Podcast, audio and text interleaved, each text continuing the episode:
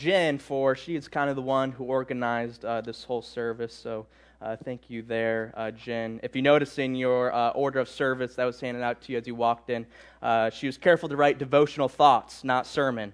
Uh, I won't be giving a full sermon. I, as we, as my wife and I were on our way here, uh, she was kind of wondering like what the order of service was looking like. So I was kind of telling her, and I said at the end I'll talk for about ten minutes, and she looked at me. She's like, "Can can you talk for ten minutes? I mean, is, is that in you? Is that possible? Uh, I, I, guess we'll see here." Uh, but we're finally here. Uh, we're finally here. We're uh, at Christmas Eve. And tomorrow uh, we celebrate Christmas. And Christmas, again, as I'm sure we all are aware of, is the celebration of the birth of Jesus. Now, that is quite unusual that we have a particular date set apart to celebrate the birth of Jesus. There, there's no other person, no other famous person, king, ruler, whatever it may be, there's no other person where we hold such a worldwide celebration of someone's birth. And nevertheless, Jesus was born 2,000 years ago, and yet his birth still somehow is so relevant to us today that we spend December 21st, especially to remember the birth of our Lord and Savior Jesus Christ. And so that can seem quite unusual why we would still celebrate the birth of Jesus. And so, as we've been talking about uh, th- these past couple of Sundays, these past four Sundays, uh, we've been talking about all about Jesus, as we've been talking about um, the reason and why we celebrate Christmas. Because as we find out, Christmas, or Jesus, is quite a special person. The first uh, Sunday we talked about all about Jesus, we saw that Jesus is the Son of God. That, that, that's a title that is given to Jesus. He is the Son of God. He is the only birthed Son of God. As we had the, the Vise and, and, Mark and Jesse read about the nativity scene earlier in the service, they, they read about how Jesus was the only birthed Son of God. Jesus is the Son of the Almighty Creator of the heavens and the earth. That's incredible. That's amazing. That alone, that alone, the fact that Jesus, the Son of God, is worthy to celebrate his birth. But on top of Jesus being the Son of God, we learn that Jesus is the Christ. And, and, we learned that Christ, no, it's not Jesus' last name. Christ is another title that is given to Jesus, just like Son of God, and just like God is God's title. That's not his personal name. His personal name is Yahweh. Jesus, Christ, not his last name, it's a title given to him. And Christ means anointed one. And anointed one uh, is basically a fancy uh, word in the English uh, language for chosen. So basically, when we're saying that uh, Jesus is the Christ, we're saying that Jesus is the chosen one. He's a chosen one of God. And we saw how from before the foundations of the earth, before God formed the heavens and the earth, God had a plan for Jesus. God had a plan for his chosen one.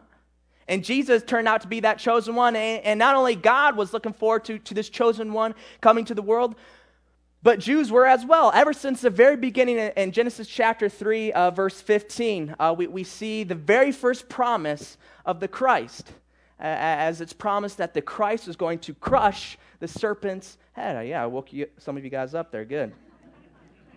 Christ was to crush the head of the serpent, and that's the very first promise of the Christ, the chosen one of God. The chosen one to do God's special work that only the Christ could do. And so that alone, Jesus being the Christ alone, would be reason enough to still celebrate the, his birth. And we do that to this day. But not only was he the Christ, but he was also the Son of God. And not only was he the Son of God or the Christ, but he was also the King of the world. That's what we talked about two weeks ago, how Jesus is the King of the world. Ever since Jesus was born, he, he was uh, known as the king of the Jews. The wise men, the magi, as Jesse was reading about, uh, they were told uh, that the king of the Jews was to be born. And so they went to King Herod, uh, Herod, who was the king of Jerusalem, the capital of the Jews. He said, Where is this king of the Jews who, who was born? And I, I, can just imagine the, the dialogue that Herod had as he, w- as he was supposed to be the king of the Jews. And here the, these wise men come saying there's this new king of the Jews to be born. And how Jesus, ever since his birth, he was known as the king of the Jews all the way up to his death. If, if we remember from the story of the crucifixion, that, that time we celebrate with Easter and Good Friday, uh, as Jesus died on the cross for our sins, uh, he, he had the inscription above his head, the King of the Jews. So, from the very beginning of Jesus' life all the way to the end of his life, he was known as the King of the Jews. And not only is he known as the King of the Jews, but as I mentioned, he's known as the King of the world. The King of the world. It talks about over and over and over again throughout the New Testament how God has given all authority in heaven and on earth. All authority God has handed over to Jesus. So here's God at the, at the very top, and God has given that authority to Jesus, who, who is sitting at God's right hand. He, he's a step lower, but, but Jesus was given all authority in heaven and on earth. And so Jesus is the king of the world, and that alone is reason to celebrate the birth of Jesus, since he's the king of the world. But he's not just the king of the world. He's not just the Son of God. He's not just the Christ. But Jesus is also the Savior of the world. Probably what many of us are familiar with. As I mentioned, Jesus died on the cross for our sins, and we, we need saving. As, as Romans 6.23 uh, says that the wages of sin is death. And Romans 3.23 states, for all have sinned. So we all have sin, and, and what we deserve for sinning is death. We deserve nothing more, nothing less as human beings. We deserve death, nothing more, nothing less. So we need a Savior. And as many of us are, are well aware, Jesus is our Savior. Jesus is the Savior of the world. As Jesus died on the cross for our sins, so that we could spend eternity with God and Jesus and all of our other loved ones who devoted their life uh, to God and Jesus and, and God's coming kingdom. So Jesus is the Savior of the world. And that alone is reason to celebrate the birth of Jesus 2,000 years later. And so we see that Jesus was the Son of God. We see that Jesus is the Christ. We see that Jesus is the King of the world. We see that Jesus is the Savior of the world. And, and there's so much more that we could talk about Jesus. That he, he's a, a priest, he's a, the mediator, he's a prophet. He, there, there's so much more. A servant, a leader, there's so much more that we could talk about Jesus. But we're going to talk about just one last thing about Jesus uh, uh, very quickly because I only got 10 minutes. Uh,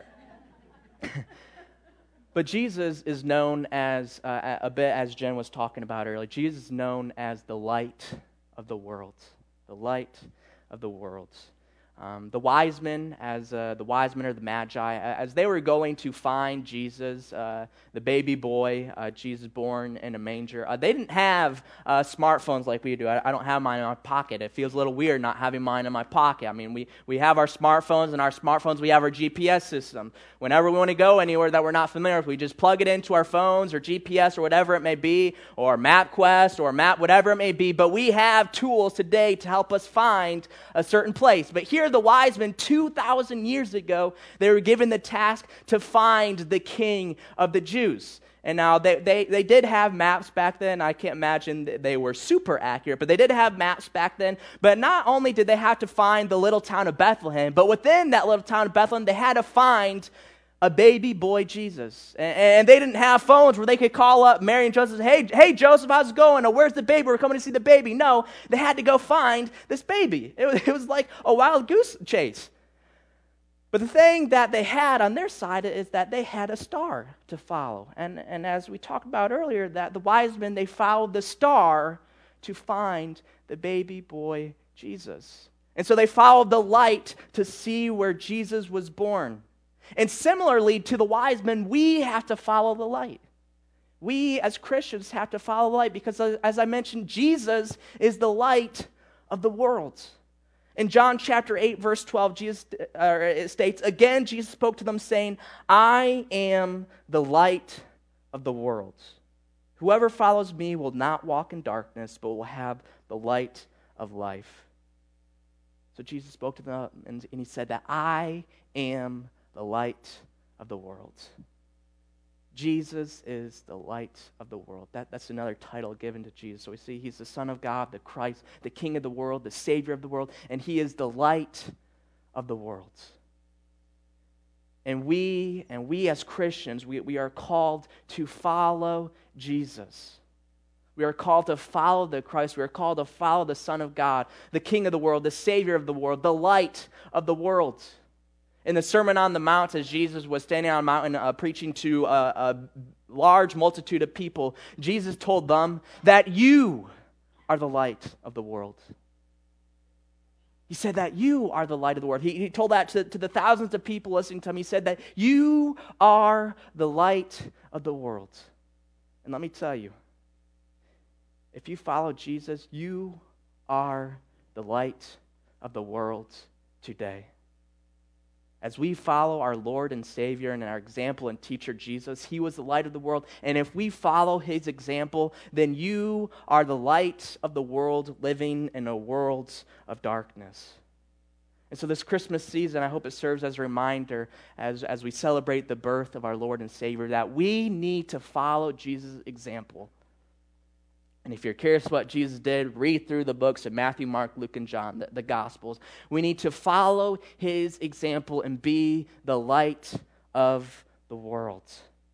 And that's what we're going to uh, uh, symbolize uh, in, just a bit here uh, as we all have uh, little candles. And uh, I'm going to ask you all, we're going to do something a bit different, but we're, we're all going to light our candles resembling that, that we are going to be the light of the world, just like Jesus was the light of the world, is the light of the world. We too are going to be the light of the world, and we're going to all light our candles. And so, what I'm going to ask you to do, I'm going to ask for you all to circle around the sanctuary. We're going to make one big circle, and we're all, uh, Jen is going to lead us, Jen and Karen are going to lead us in a song, Silent Night. And as we're singing the song Silent Night, you're going to need to get cozy because we got a lot of people here in a little room. Get cozy. But we're going to sing Silent Night and we're going to go around the room and we're going to light our candles, resembling that we are the light of the world if we follow Jesus' example as he is the light of the world.